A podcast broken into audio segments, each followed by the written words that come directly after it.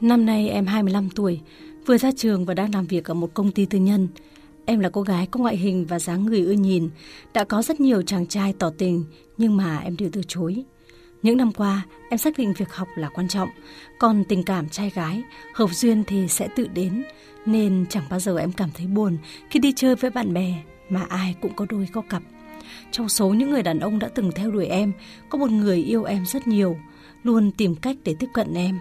Tuy nhiên lần nào em cũng tìm cớ lẩn trốn. Có lần anh ấy nhắn tin và nói anh ấy rất buồn khi phải yêu đơn phương và mong em hãy cho anh ấy một cơ hội. Nhưng em cho rằng không yêu thì thôi, lấy đâu ra cơ hội. Và rồi cứ như vậy bỏ qua những tin nhắn, những cuộc điện thoại của anh ấy. Bạn em kể lại vì buồn quá nên anh ấy thường xuyên đi uống rượu. Mỗi lần say đều gọi tên em. Có lần say rượu anh ấy đến tận cửa nhà em, nhưng em thấy rất phiền hà và bảo anh ấy đi về đi, không hàng xóm người ta lại dị nghị. Cứ như vậy đến nửa năm thì em đã cắt đuôi được anh chàng mà mình cho là rất phiền phức này. Nhưng có vẻ như đúng là gieo nhân nào gặp quả ấy. Bây giờ người thất tình lại chính là em. Khi em được nhận vào công ty làm thì anh là người phỏng vấn em. Anh hơn em 5 tuổi và là người chững chạc, có sức lôi cuốn lạ kỳ. Có thể nói em đã yêu anh ngay từ cái nhìn đầu tiên. Được nhận vào công ty, em luôn tìm cách được làm việc gần anh. Chỉ cần anh ấy cười với em là đã cảm thấy lòng xao xuyến. Qua hành động và thái độ anh dành cho em, em cũng nghĩ anh ấy có tình cảm với mình. Sốc hết can đảm, em tỏ tình với anh.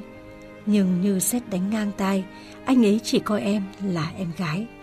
Anh nói anh đã có người yêu và cuối năm nay chờ hết dịch, hai người sẽ tổ chức đám cưới. Hiện tại họ cũng đã đăng ký kết hôn.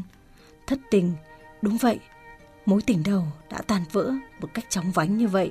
Giờ thì em đã phần nào hiểu được cảm xúc của những người đàn ông mà trước kia em đã từ chối tình yêu. Đã mấy tháng trôi qua, nhưng em vẫn sống trong một mớ hỗn độn, mệt mỏi tưởng chừng như có lúc muốn ngạt thở. Cuộc sống của em đảo lộn, mất cân bằng. Nếu cứ tiếp tục như vậy, em không thể làm bất cứ việc gì. Có lúc em đã nghĩ rằng mọi chuyện rất đơn giản, không yêu người này thì sẽ yêu người khác. Còn rất nhiều người thích hợp hơn sẽ đến với mình và yêu thương mình thật nhiều. Nhưng sao khó quá, em vẫn không thể vượt qua được. Em chưa bao giờ tưởng tượng ra mình sẽ bị từ chối tình cảm. Chắc là do đã có quá nhiều người đàn ông thích em, nên em luôn tin tưởng vào ngoại hình và sự cuốn hút của mình. Nhưng đúng là cuộc sống có quá nhiều việc không như ta tưởng tượng. Em phải làm sao để quên đi và không nghĩ tới người đó nữa.